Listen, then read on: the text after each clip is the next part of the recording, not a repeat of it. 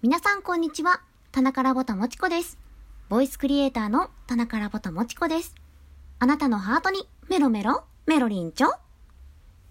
さて、本日なのですが、先日から私だけかもしれないレア体験をテーマに、物書きサイトのノートに執筆をしているのですが、これを音声でも残しておきたいなって思いまして、今回収録に残しております。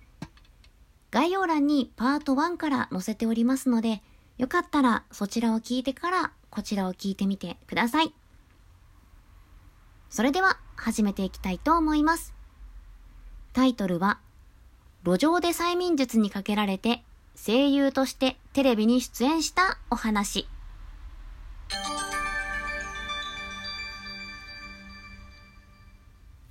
なりたいもの、叶えたい目標は、口に出していれば実現する。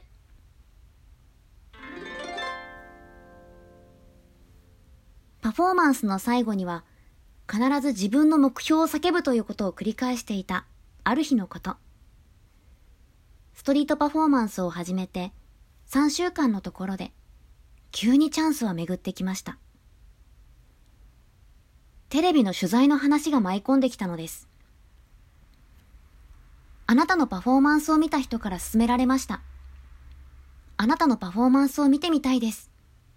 と、テレビ関係者の方から直接オファーがあり、テレビ局に招かれました。初めて入る憧れのテレビ局に、ワクワク、ドキドキしていた感覚を今でも覚えています。スタッフと思われる方が数名いらっしゃる中、すごく緊張しましたが、自分のパフォーマンスを精一杯披露しました。スタッフの方々はとても温かく受け入れてくれて、興味を持ってくれたのか、私が今までストリートでしてきた質問を私にしてくれました。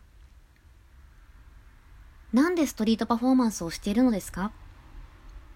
私は自信満々で答えました。私は声優になるためにストリートパフォーマンスをしています。声優としてテレビに出演することが目標です。と。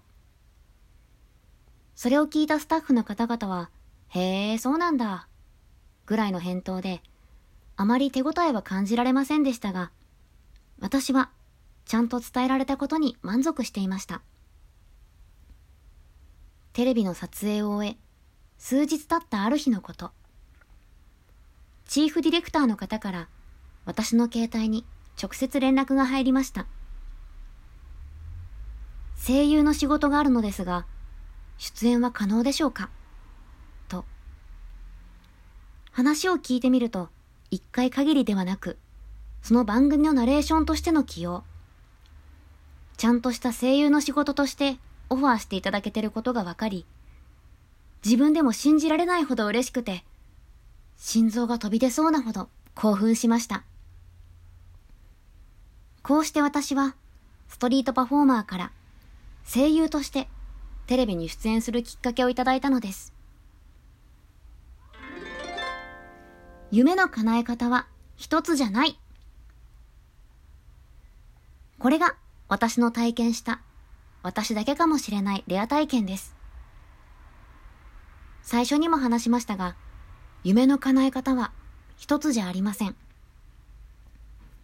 声優の仕事に就きたいなら、声優の養成所しかないと私も思っていましたが、チャンスは予想外のところから舞い込んできました。要は、自分の目標に対してどれだけ真剣に向き合えるのか、どれだけ本気で取り組めるのか、だと思います。こうして執筆していく中で、私もまた、新しい目標に向かって、本気で挑戦することに、なんだかワクワクしてきました。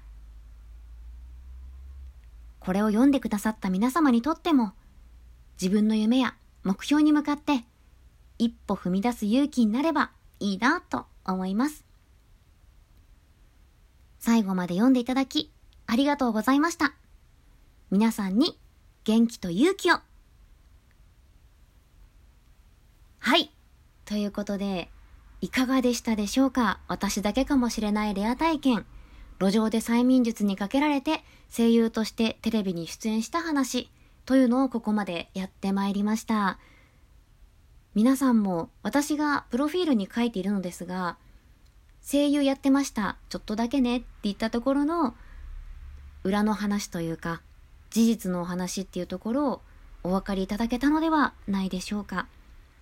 実際声優の仕事をさせていただけて本当に嬉しかったんです。